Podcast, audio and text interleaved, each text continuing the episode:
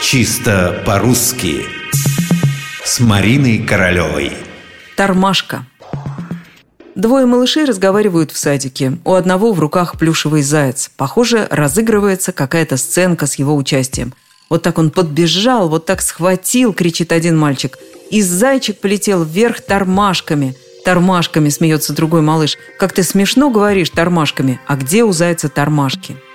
Да, только дети могут задаваться такими вопросами. Мы, взрослые, будем повторять какое-нибудь слово или выражение годами, и нам в голову не придет спросить себя или других, а что оно, собственно, значит.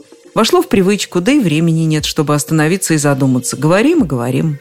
Не без трепета я открывала толковый словарь Даля. И правда, кто знает, что там будет сказано про тормашки. История оказалась интересной.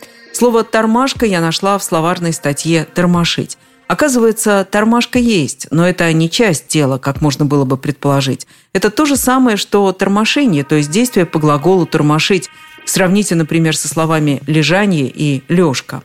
Но вот что самое любопытное. У Даля почему-то приводятся выражения, в которых тормашка используется во множественном числе и не склоняется, то есть ведет себя как наречие. Он тормашки полетел или вверх тормашки полетел, то есть он перекувырнулся через голову вверх ногами.